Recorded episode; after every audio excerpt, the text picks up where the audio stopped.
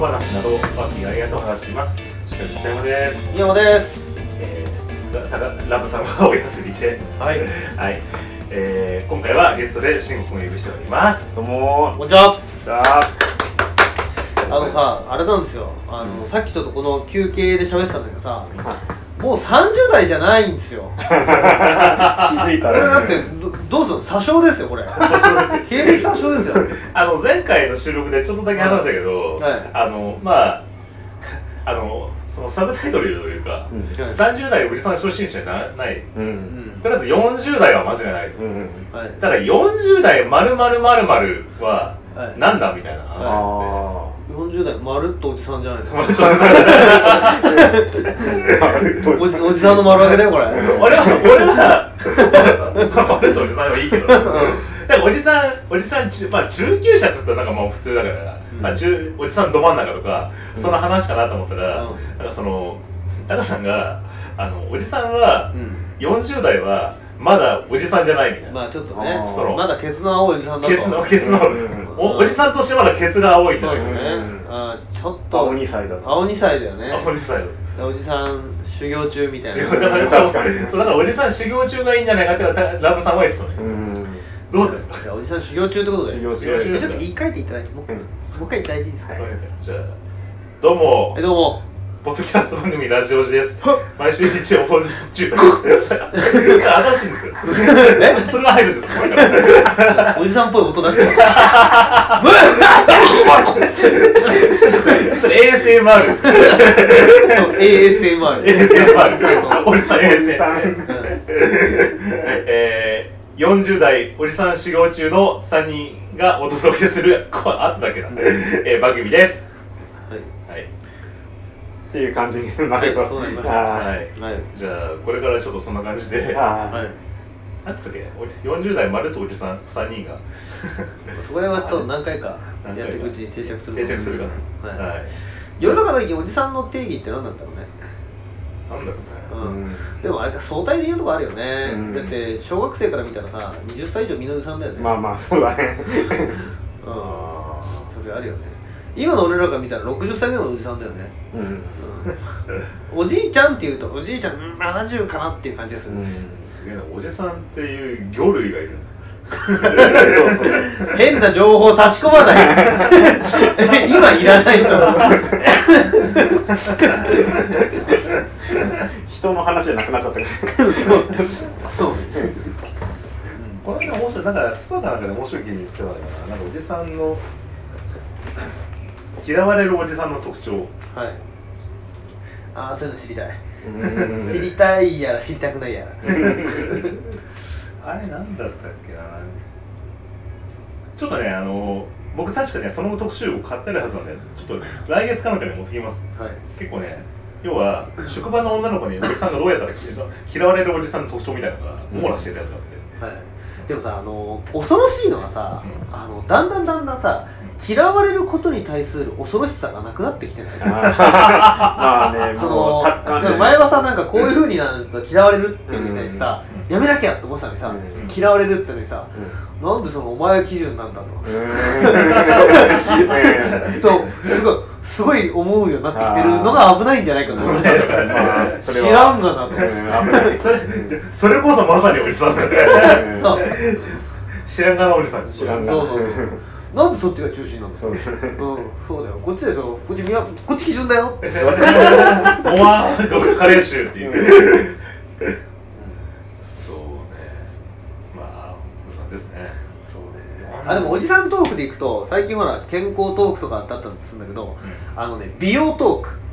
あんまりやってないんですけどああのねお肌の曲がり角で冬の乾燥がやべえってう。いう、ん。でリップがあのー唇の乾燥がさ俺前まで3日4日に一遍でよかったんだけど咳も毎日乗らないとこう笑ってくうちにカキカキカキってこううん。破れてくる。あし鮮血が出てきゃもううん。赤い。割れ割れが。割れが出てきた。俺ちょっとさ今今山さんが正確にリップクリームの話がさ、うん。全然違う話し、うん。ちょっと。あのさ忘年会どうですか？皆さんやりました？やりましたよ。やりました、うん忘年会の参加率ってどんな感じ？参加率、あ例の最近話題の忘年会する問題ですか？うちはまあ基本的には皆さん来る感ああそうなんだ。じですけどね、へうん。その全体の忘年会でしょ？うんそう全体の忘年会はそうだね。そううちあのねあの、まあ、もちろん全体の忘年会毎年やってて。で原則まあ社員全員参加。うん。原則ね。うんうん。っていう感じなんですよ、うん。でうち、まあ、女子社員の割合的には多分まあ 4, 4割3割か4割ぐらいな感じなんですけどあの今年女子社員がねうん。うん2人だったのよ参加人数が。うんうん。で まあ男も少なくなってんだけど、ん。全体的にそのふ減ってるというか、うん。うんあそれはあるんじゃない？世の中的に、世の中的に、いやー世の中こうなってんのかっていう。そうだね二次会参加率とかすごい減ってるもんね。うん俺その3年ぐらい前から二次会参加してなかったんだけど今年あまりにも少ないから参加したらもう若手の参加率が低いこと低いこと。おっさんしかいないでしょだって。確かにね ででしたなんか昔はなんかこうなんつうかな。みんなこうの飲んで騒いでみたいなことを、うん。てかそういうところで腹割って話すのがいいことなんじゃないかと思ったけどさ、これ単にさおじさんがなんか楽しい酒を飲みたいだけなんじゃないかっていうなんか感じがしてきて。まあでも俺それに対して一つの洞察があるんだけど、うん。あのそこら辺で参加しない若手って、うん。学生時代から飲み会してないよ。うん。あ離れがない。離れがないというか、そこに対して何かしらの発散を求めてない、うん。うん。ああっていうのがある。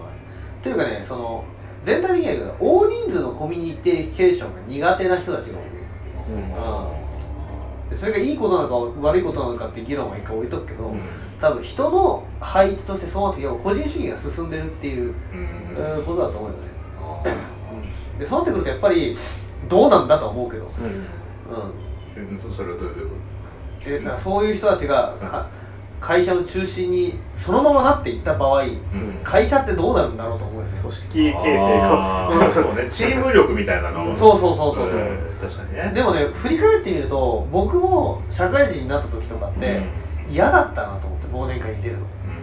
うん。まあだからそういうもんかなとも思う、うん。うんこの間さ先週サザエさんが出てさはい。でサザエさんがマスオさんの忘年会の話があったようん。はい。で何の話かなと思ったらさ忘年会の宴会の芸がさ決まんなくてさどうすればいいかって必死に迷うマスオさんの話でさ、これはなかなかの時代錯誤感かなっていう感じがちょっとしたんだけど。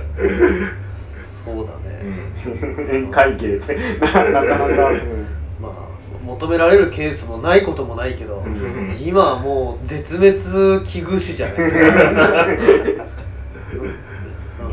か、うん。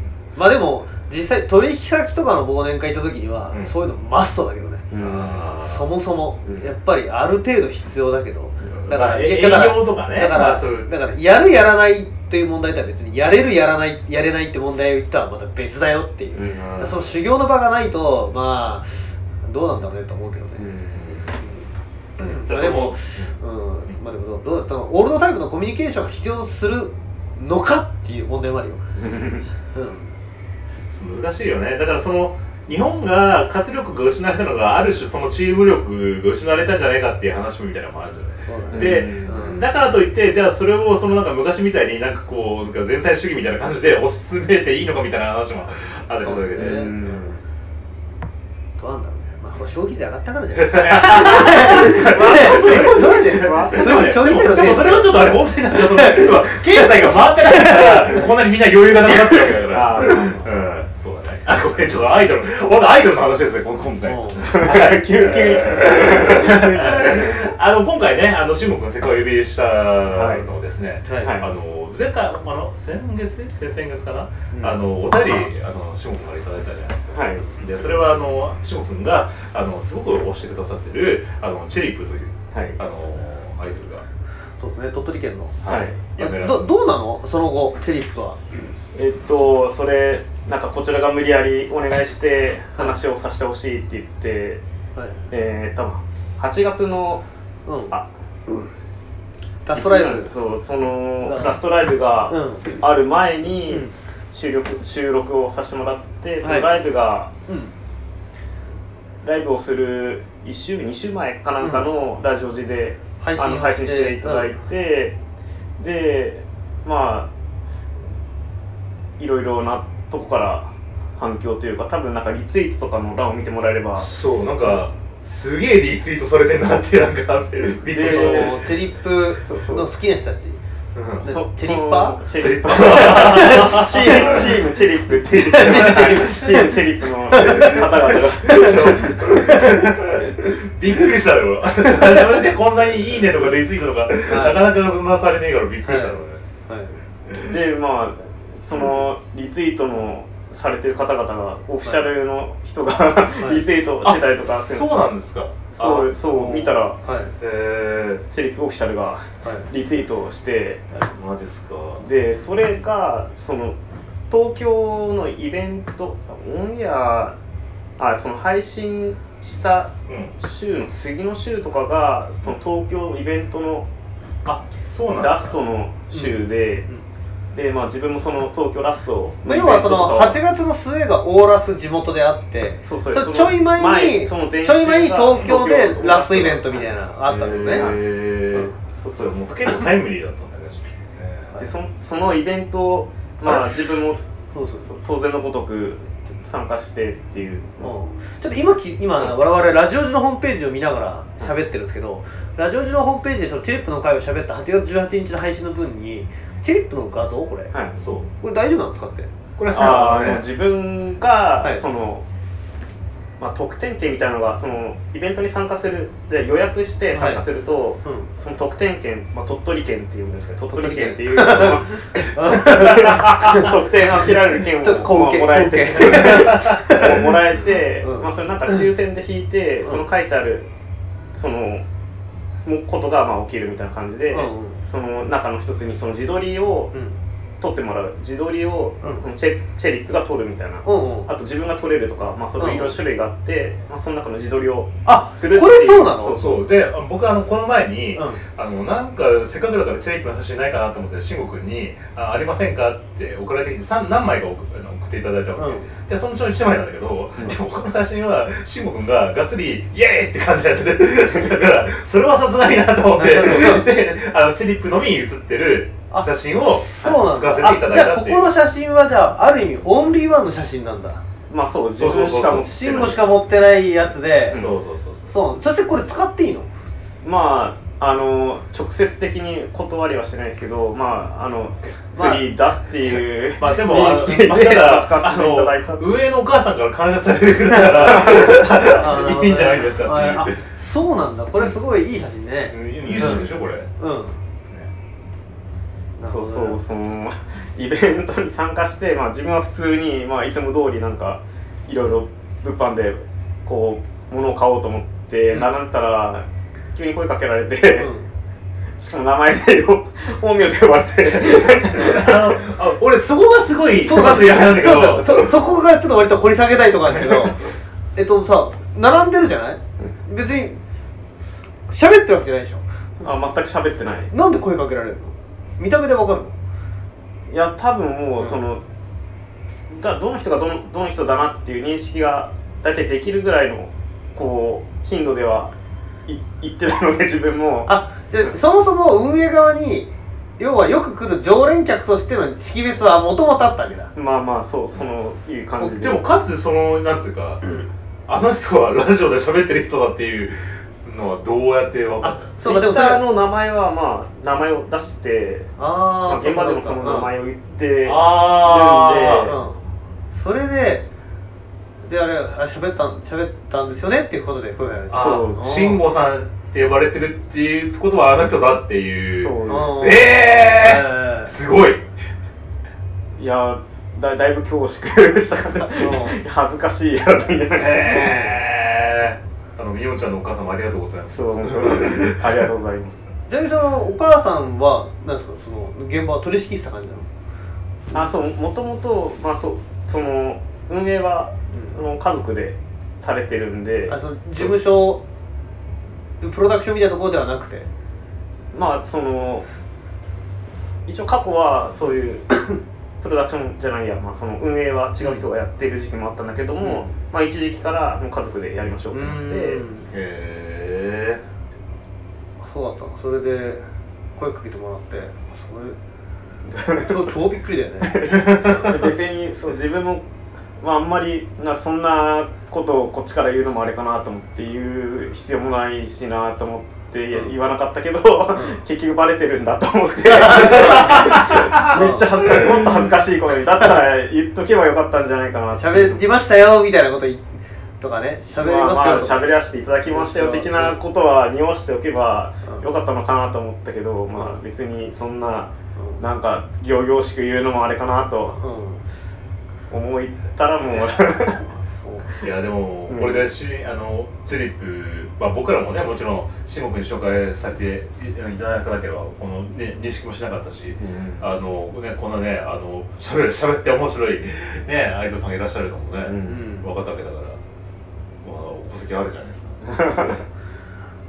でその後あの鳥取のライブも行ったんだよね。行きました米子にも行きました。あのこのホームページにさ米子のさこの引退のこここにいらいたってこと？行きました。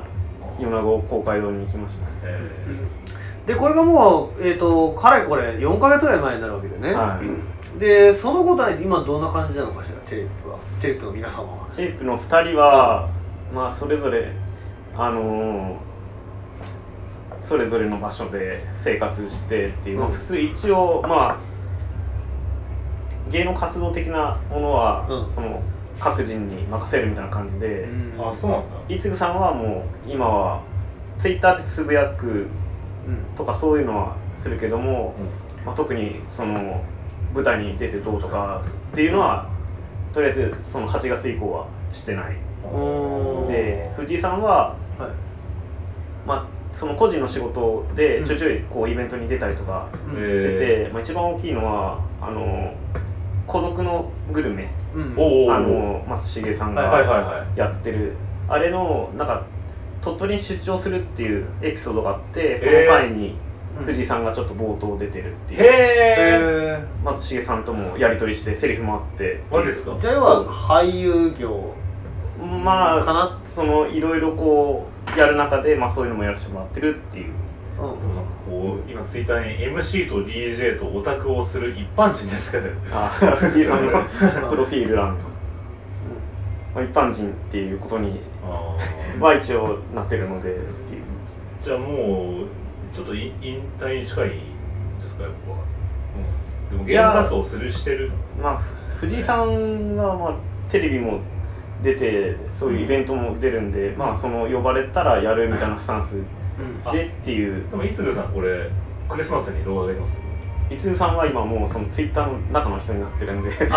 表には一切出てきてないんでその8月以降は。えー、あでもツイッターは結構頻繁に上げてるっぽいのね。そうそうです、まあ、ねこれあのいつぐさんのうん誕生日が12月にあるんですけどそのえ12月にその冊子を出しててうん。あのなんだっけい。つも心にうん。眉様をだったっけな。多分そのホームページのはい。ショップ欄にショップ。ラその絶絶賛発売中なんで興味ある人はうん。あそういつも心に眉様を2019アニバーサリー今発売中なんで、あの興味ある人は。っていうことでこれはこれなんか毎年毎年そのいつぐさんがツイッターでそのつぶやいた言葉と、そのいつぐさんの写真を載せて、まあ、写真集みたいな形で発売してる冊子があって、えまあ、いつぐさんのそのツイッターのうん。その文言がまあいろいろこう面白いものがあるんで、まあ、そういうのをピックアップしてうん。ああこれ毎年やってるんだ。毎年やってます。うんはい。えまあ、ただの、まあ、写真集じゃ面白くないからみたいな。あとまあツイッターのその面白名言集みたいな。だから写合真集う。かつだに日記的なあそうそう。かつ総集編みたいな感じの要素なのね。うーん。えまあ、ファンの方はこれを楽しみにそう毎年してるんでっていうので、まあ、結局その要は8月に アイドル活動引退ってなった時に、いやこれどうなんのみたいな。せっかくその8月までつぶやいたやつは、出るのかみたいな結構ちょっっと話題になったりとかして、あでも一応出てくれたみたいな。そうそう。あ出たっていうのが 結構ファンの中では、はいなるほどね。なんかこの今いつぐさんのこのツイッターで出てるちょっとミニミニ動画みたいなのを見ながら喋ってたんだけどこれはあの別に YouTube とかそういうのでこう展開していってもいいような気がするけどね。そのリアル活動しなくても。やっぱりいつぐさんがうん。どこまで 考えるかによって、まあまあ、全然そのツイッターまあその規模感の問題で YouTube するのがっていうんで多分ツイッターでやった方が楽だからみたいな感じなのかなって今のところは。うん。ね。まああと何したいかにもよるからうねん。うまあまあでも、まあ、今はもうこっそりそれ個人でやってそうそう。いくという感じで、うん。まあ なんか志君的には一応まあ藤井さんがまだ一応その俳優とか活動されてるから、まあ、そこら辺はちょっと応援していくという感じですね、最近もうさ10先先週か。うん。先週12月のえっ、とほんま22とかか、うん。に大阪でイベントがあってそのイベントは、うんその別にまあ藤井さん来るか来ないかとか事前にまあわからないイベントで、うん。そのチェリップが、うん。チェリップをまあチェリップと一緒にこういろいろ対バンとかしてた人たちがうん。集まってインストアライブをするっていう、うん。いつも心にチェリップをっていうイベントが、うん。大阪のえー、とタワーレコード難波店でやってて先週、うん。10その22日にやってて、あ23日か日曜日だから。23日。うん。じゃあじゃあ22か。22日の日曜日やってて、でそこでその一応発表されてたのはそのチェリップのカバーを歌うその、うん。対バンやってた人がチェリップのカバーを歌うっていうところまで発表されて、えでそこにまあ藤井さんも来てうん。で歌うっていう。あ歌うんだと思って。それでそれ行ったの？慎吾自分はまあちょっと用事があって行けなかった、うん。でただまあ有志の人とかが動画を撮ってて、うん。まあ、それをちょっと見させてもらったりとかして、うん。うわーっと思ってこれは。えー、じゃあごご本人登場そう。し歌うと、うん。でも一人だったんだ。まあそれはもう藤井さん、まあ、藤井さん今あの神戸でお仕事とかされてるんでうん。まあ近いからっていうので多分。うん。なるほど。あこのインストこれ？インストライブ。これうん。ツイッターに書いてますね。はなるほど ええわかりました。じゃあちょっとセリフねあのまあ引き取りになってねうんでも仮装されてらっしゃるってことなんで、うんもしちょっとまた続報があればちょっと教えてください、であとあの今回あのこの間まであのっていうか毎毎回ねあの慎吾君がいろんなアイドルを紹介してくれるじゃないですか。うん。で最近さほらあのなんだっけ TWICE とかさはいあの前紹介してくれた K-POPのアイドルとか、うんうん。あとまああの BiSH とかもそうかな。あビビさあの結構シン君が今まで紹介してくれたアイドルが結構ブレイクしてんなっていう感じのイメージが俺はあって。で、まあい有名な人有名まあ自分の中でも有名だなって人と喋ったりとかしてた部分もあるんでまあそれは。僕らなんか知らなかったからさ、中国の情報で初めて知ったことだからあ、ー。で、まあちょっと今、あの、今まで紹介してくれた改めてさ、今、どんな感じなのかって、ちょっとなんか、あの、目立った行動なんかがあれば、ちょっとご紹介いただけたらありがたいなっていう感じなんですけど、どどうですか？今、さい最近でもどうなの？あのなんか新しい。新もしくは、あの、最近ちょっと注目してる新しいアイドルがいるのか。新しい、まあ、その多分前回うんうん。話した時点から半年ぐらい経ってるんですかね、うん。まいや、2月だからもう、ほほぼ1年ぐああらい。1年前ぐらいですね。ああまあ2019年もいろいろまあ行きましたけど、まあ、下川さんが、あの20周年イヤーだったんで結構下川さん関連のイベントがうん多かったのかなっていう、うん。行ったのは下川さんのやっぱり中部地区うーん。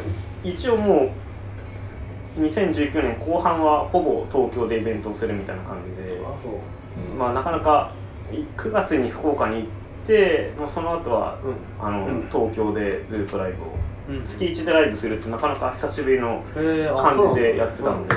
すごい精力的な1年だったね。まあちょっと20周年をこう盛り上げるっていう意味では、うん。自ら盛り上げるっていう部分で、うん。えーちなみに29日にもなイベントがあるみたいですね。まあまあそうこれまたあのほらこの間の越前屋さんが。そうそう。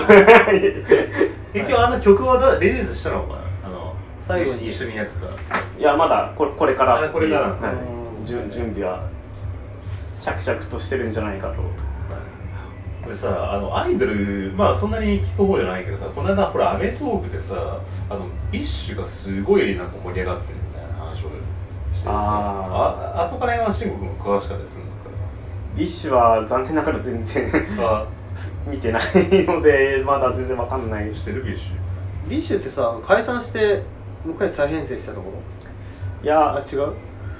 前ほら BiS キャノンボールって見に行ったよ、うん多分 BiS キャノンボールのあそうそうそう。メンバー。 BiSH の後継？そうそう後継組織というかグループみたいなのが、そうあの時に、うんその BiS キャノンボールやの映画の話の最後の方に、うん。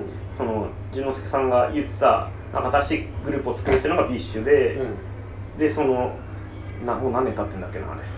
結構、4年ぐらい経ってるでけもう4年5年ぐらいで、結構なうん今もうめちゃくちゃすごい人気、あそドームとかかん即日完売うみたいなドーム？うんそうそうそう。あすごいね。すごいよ。だってものすごいらしい。へえ本当はあの一時期の,、A、その AKB じゃないけどそういう感じぐらいすごい盛り上がってる。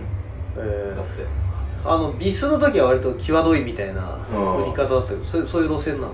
いや全然全然。そういうのもしないし、なんかねパフォーマンスがねなんかこうダンスとかがうん。ちょっと個性的というか感じなんだよね。まあ、カリメッセのライブのやつあ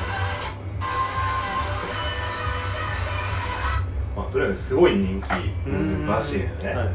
であとはあのあのビスキャノンボールの時にさ、うあの一番最後にさ、うん。あの私なんかもう生活辛いしこのビスがあれからやめて田舎帰りますみたいな言ってた子いたじゃんあ覚えてない。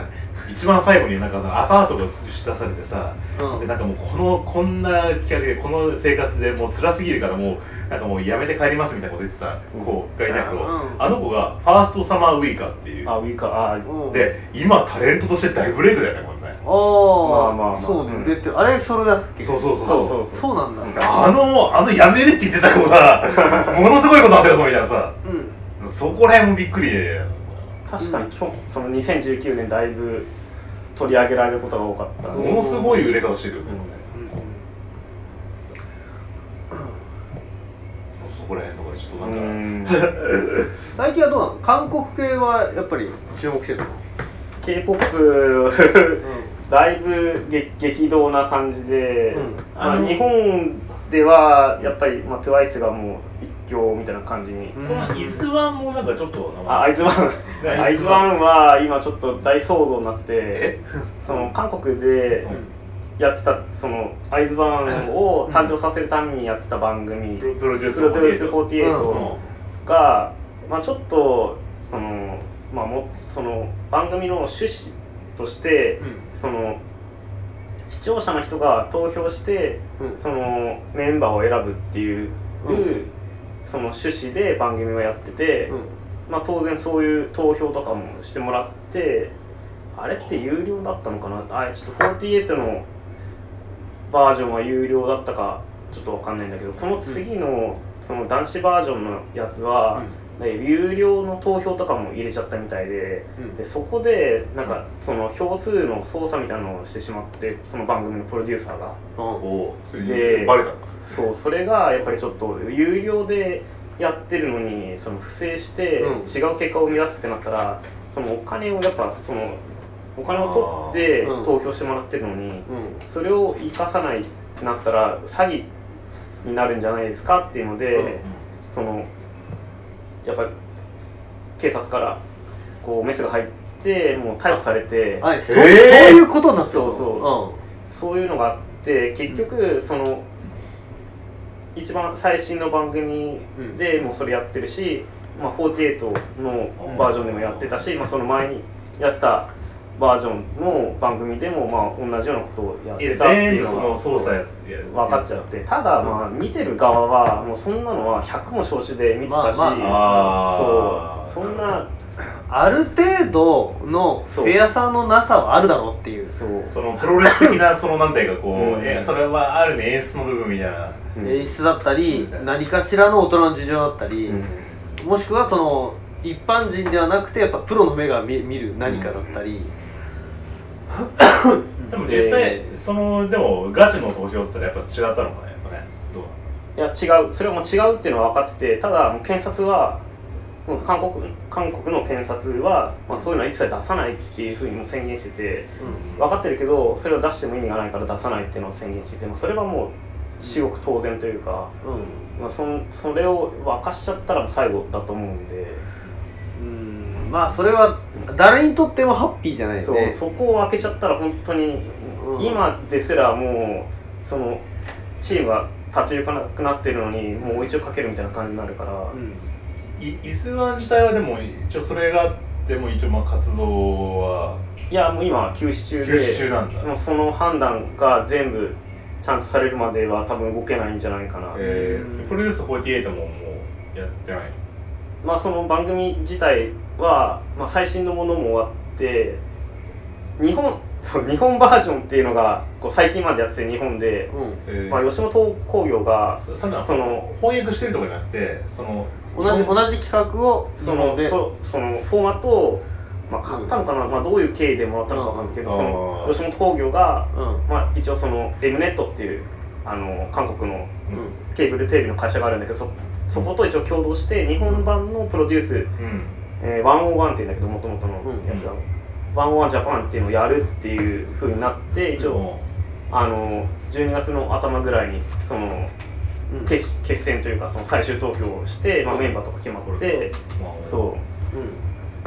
そう、ワンワンジャパンっていうのをやって、うん。まあ、メンバーとかも決まって今男活動してるんだけど男版のそうそうもともとその男性バージョンが最初にあったんであ韓国でも。あそうなんだへー。あ逆かごめんなさい。女女性版をやって男性版をやったんだ韓国では女性版をやって男性版をやって、まあ、日本はまあ男子が先っていう。ないない。なんかあのあれだねあったっけほら。朝やん、ね、朝やんを思い出すね。うん。これまああんまりあのれ歴史的な話をしてもうん。あれなのかもしれないけどうん。朝やんってもともとそのなんだっけな日韓の、うん。その合同のうん。そのガールズグループを作るみたいなののオーディションを昔やっててあーなんかあった気がするな。んかでそれ、まあ、吉本興業は当然関わってるから えその時に選んだ2人がうん。まあ、1人は日本人で1人は韓国人なんだけどその、うん。韓国人の方がその少女時代のうん。あのあーなんだっけ？あ名前ど忘れした。なんだ？っけえーっとその子の話を岡村さんがラジオでしてた？そうそうそう。で少女時代にいるあの子朝やのあの子やんみたいな話をなんか岡村さんがしてた。そうそうそう。あー。メメンバーとしてやってるやっている？いた？いたいた、うん。そうだから要は少女時代でデビューする前に、うん。あスヨンだ。スヨンが、そうスヨン少女時代のスヨンが、その少女時代デビューする前にその日本でそのうん。ルートルートパイだっけな？っていうグループで、まあ、やってて、まあ、その後その韓国戻って、うん。その少女時代が所属してた会社 SM に、まあ、入ってうん。で少女時代でデビューするっていうあーうんへーへでまあそういうなんか吉本的には多分そういう企画を、うん。まあ、ずっとやれたらいいなみたいなのも多分あったのかなって、うん。結局この企画自体その最初のうん。シオンを入れた企画自体はまあそんなに当たらなかったから、うん。まあでもなんか長い目で見た時の伏線と見るのか、うん。吉本興業の中の、チャンネルを温めてきた成果と見るのか、うん。そう分かんないけどでも繋がってる話としては面白いね。そうなんかそうそう、うん。自分の中ではうん。わそそこを考えるとわ吉本結構こうんまあすか考えうん。ずっと考えてたんだっていう。うんうん。なんかうんその最近のその k p o p ファンの人とかはうん。多分いきなり「ナイナイ」とかが司会や番組の司会やってるけどなんだこれみたいな思ってるかもしれないけど。僕ら的には知ってるけどそうそう。過去の経緯とか分かってる人とかは、うん。うんわこれこれこはっていう。れもう伏線拾いって状態で。そうそう。完全プロレスでしょこれ。そう。そう。これそうだよはちょっとした大河ドラマの 登場人物の一人ぐらいになれるぐらい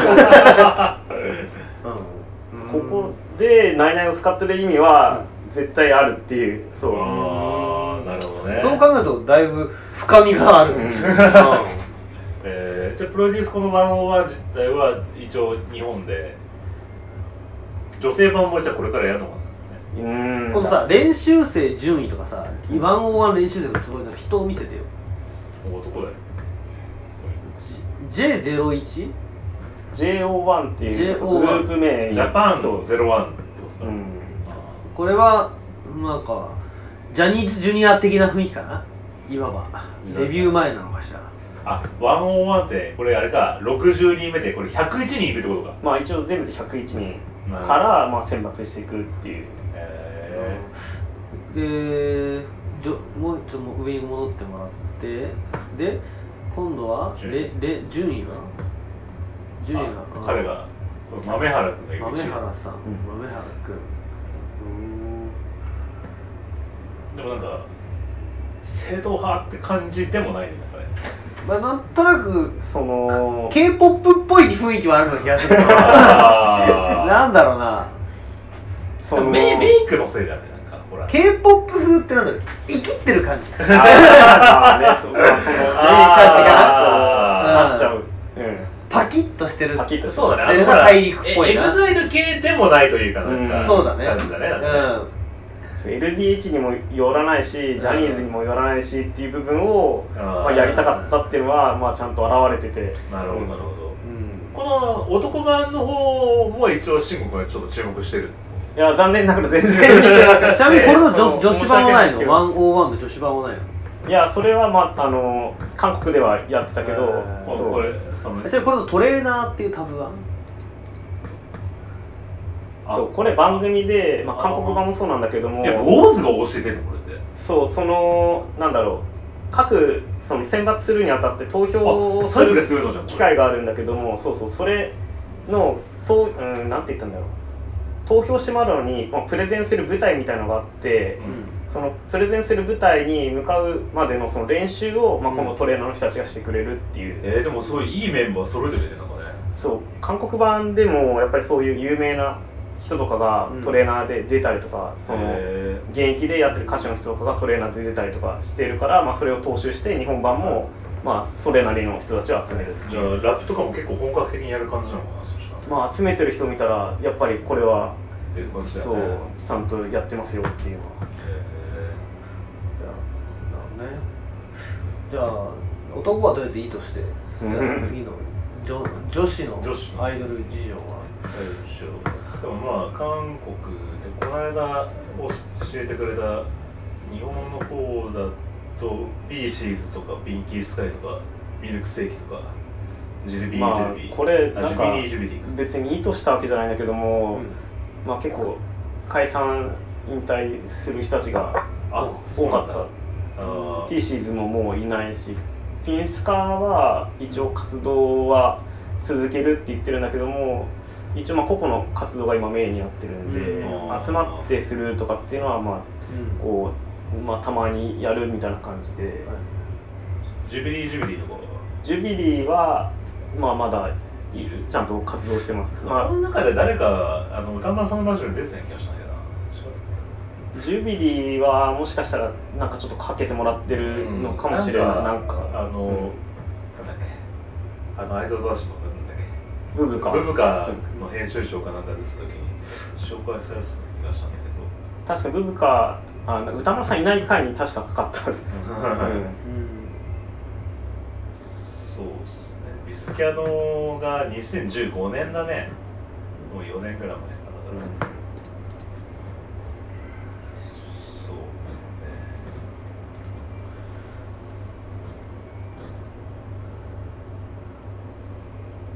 この時点でベイビーメタルとかね、まあ、ベイビーメタルなんかもう世界的なアイドルになっちゃい、リス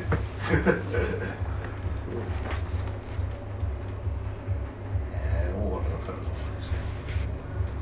た。らまあこの2014年時点で紹介した人はもうほとんどもう大物になってるんだよね。うんまあそんな感じですか。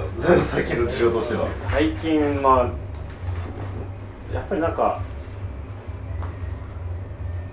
2000年代2010年代からやってた人たちがこう淘汰されてる淘汰って言い方あれだけどやっぱりその 続ける続けないみたいなのをこう考えて、まあ、結構休止に入ってるグループが多かったりとかして逆にその最近ここ12年ぐらいでできてここから頑張っていこうっていうグループもこう増えてその入れ替わりが2019年。でに2020年はその、まあ、突き抜けるグループというかその2010年代にこう自力をつけてた人たちが、まあ、2020年で上がっていく年なのかな。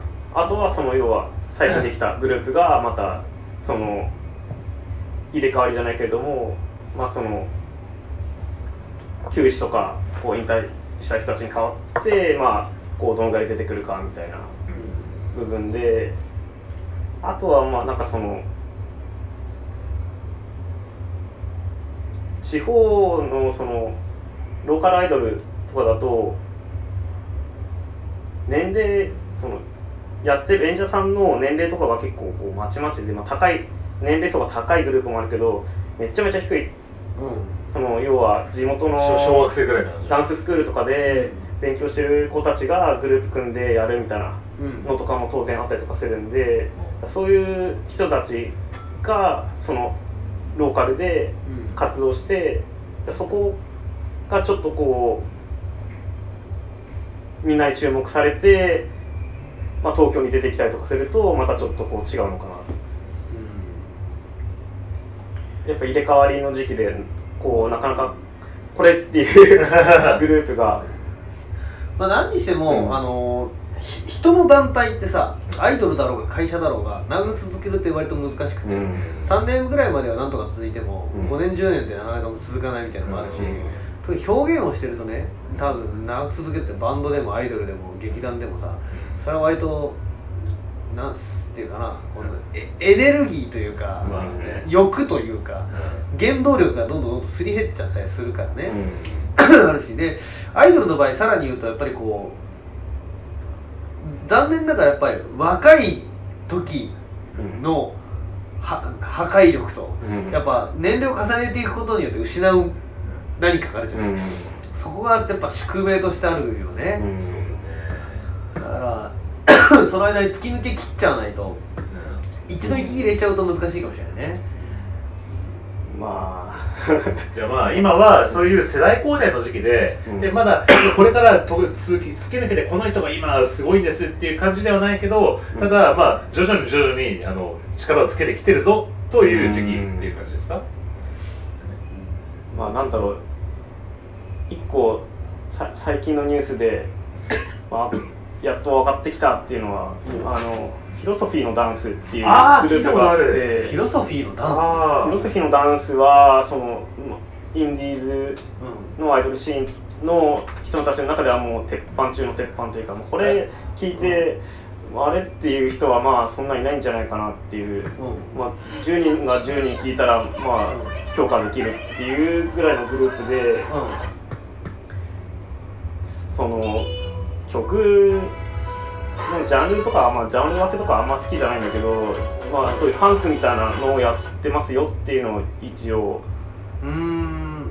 じゃあ歌楽曲がしっかりしてるってことね。制作陣はもうだいぶ一流の人たちを揃えてるのであのなんだろう鴨慶太郎さんっていう、うん。あの騎士団とかうん。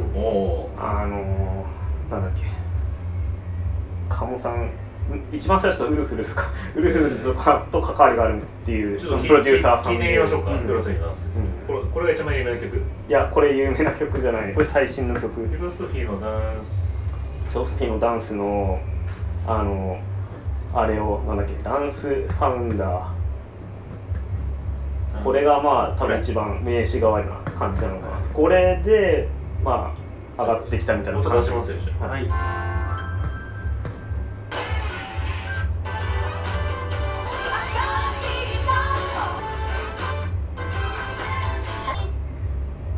えー、ということで今広瀬のダンスでダンスファウンダーっていうのをまあ、前から思ってたの音声はなるべくこう止めてもらった方が聞けますあそう。ん。あの今ミュージックビデオなんかあれだね。あのなな昔からのあのずっとそのミュージックビデオをその要はリミックスするという自本人たちが再現するみたいな感じのねテーマなんだけどこれなんかで聞いたことあるなと思ったらこの間歌丸さんのラジオであのグラビアアイドル総選挙っていうのがやってでそのフィロソフィーのダンスのなメンバーの誰かがグラビアアイドルですごいなんか売れてるみたいな。ああ奥津さん。あ奥津だだっけ？奥津マリリさん。奥津マリリさん。この子がボディがすごいっていう。まあネタにもうネタにって言い方あれだけどそのライブとかでそのネタにするっていう、まあ、ほ本人がネタにするっていうやつでえほんネタ？ネタまあマリ父って言ってあ自分のそう。胸をこうネタにするっていうやつで。今グラビアアイドルですごく注目されてるっていう子らしいですね。これちょっとおっぱいがボリュームあるねと、うん。ねっていうことですね。マリチマリチ哲学的マリチ、はい。まあ多分こういうのタカさんは食いつくんだと思うよちょっと残念ながら宮山さんちょっとうんそうまあでも可愛い感じね、うん。うん。うん年齢がなんか若いんだかちょっと落ち着いてるんだかわからないけど。年齢は公表してないうん。あーですけどまあそれそれなりです。それなりな感じですねまあ、前にもこのフィロソフィーのダンスやる前にもずっと活動してて奥さんはうん普通に自分で曲作ったりとかして歌ったりとかもしてるんで。うんで鴨さんに誘われて、うん。そのフィロソフィーのダンスに入るっていう、うん。確かに。爆乳だねこれ。とてもこう普通アイドルグループとかでうん。いそうな感じじゃないというか、うん。ね。ぐもう正統派グラビアアイドルの感じ、そうだね。確かにフィロソフィーのダンスはすごいよく聞くねあそう。うん俺で初初見でした。2020年ついにメジャーデビュー、ソニーからっていうことで、うん。まあ、これはもう誰が見ても、まあ、ソニーが満を持してもうこれ23年ぐらいそのインディーズ育ててあげるっていう。ここの段階でインディーズなのか。そうそう。あじゃあ相当仕上がってるね。なんでうまあ結構なんだろう日本のアイドルがみたいな、うん。あ日本のアイドルと韓国のアイドルがみたいな。うん。比較をして話すときに日本のアイドルはなんかこう成長過程を見るのがうん楽しいからみたいなのの、あーはい。まあ、それをもう半分住んでて、うん。あまあ、メジャーに上がる時点では、まあ、完成されてるみたいな,、うんうんなるほど。でメジャーにで出るってやったらそのメジャーでうん。こう完成そのソニーが繁殖とかして広めるってなったら、まあ、当然拡散力が全然違うから、うんまあ、その時点でこう見る人とかが見たらその k p o p 的な要素というか、うんもう完成されたものを見て、あすごいねみたいなのも味わえるし今までのファンはもうその3年ぐらいの成長する過程も見て、うん。さらに上がっていくところを見るみたいなもっと成長する過程が見られるっていう360度固めてますね。こう面白さが詰まってるっていうところで、まあ、2020年楽しみだなっていう。確かにね。その従来のアイドルととはちょっと違う感じじゃない曲の感じもそうだしね、ね。うん。ファンクがどれぐらいこう日本で受け入れられるのかっていうのの、はい。こう試されてる感じもするんで それもそれではい見た目的には一番左の子が僕は好みですけど。あえーと戸塚戸塚音戸塚。音戸塚。さんどうかさん。うん。ちょっと美人系の人有人系のですね。佐藤マリアさんのなんか AKB とかにそうなんでそうね。あアイドル担当なんで。アイドル。アイドル。フィロソフィーだょなるほどすごいねじゃあ綺麗どころとかそのグラビアとか、まあ、そこら辺のいろんなところをちゃんと真ん中のリーダーはリーダーって感じの リーあこれリーダーは一応奥さんなんですよ、あそうなんだ。であの日向さん日向春さんっていうメンバーがいるんですけどこの人がもう本当超絶歌がうまいんです、えー。まあ自分の推しは日向春さんなんで、うはい、うん。これもう聞いたらいやすごいな。自分もライブで1回しか聞いたことないんで。ライブ行ったんだ？1回だけー。その対バンのライブがあって対バンとかまあイベントライブみたいなのがあってその時見た目的には割とソウルフルなう んそうだね。まあ本当そう。なのかしら。まあ、う見た目を体現した歌なのかなっていう。うん。なんか愛とかそんな感じの イメージ。そうね。ああまあまあそう。そんな感じかな。確かにまあそのぐらいのレベルでまあうまいって言ってもいいんじゃないかなうん。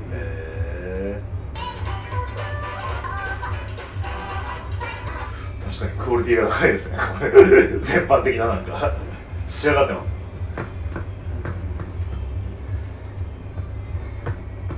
そう鴨慶太郎さんっていうプロデューサーさんはまあ、女性のグループとかは別にもともとやったことなくてアイドルとかも全然そういう畑の人じゃなかったけどなんかなちょっとごめんなさいきっかけは その直接的なきっかけとかは全然見てないんでわかんないですけど、まあ、ちょっとやってみようかみたいな感じでそのフィロソフィーのダンスっていうのを始めたっていう。うこれはプロデューサー。あそうそうです、うん。えー、もういい年のまあ、ソニーのプロデューサーへえー、ヤバティとか。ソニーじゃないのか？今ああ移ってソニーに今いるっていう。まあでも割と古くからあーユーミンとか吉川晃司とか高中正義とかカテカテゴリーが広いね、うん。うん。そう最近だとヤバティカム水曜日のカンパネラとか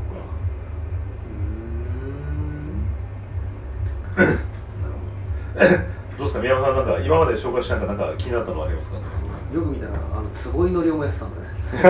すごいノリをして。んひどいね坪井のりお知らないそうまラジオ。いやいやあの金太の大冒険。そうそうあ東海地方ではそう超有名金太の大冒険の人そうそうそう。あのーそうそうそう。なんだっけ名古屋の地下街で歌ったりとか。うん。それあの時なんかやたら金太の大冒険のカラオケで聞いたっていうので。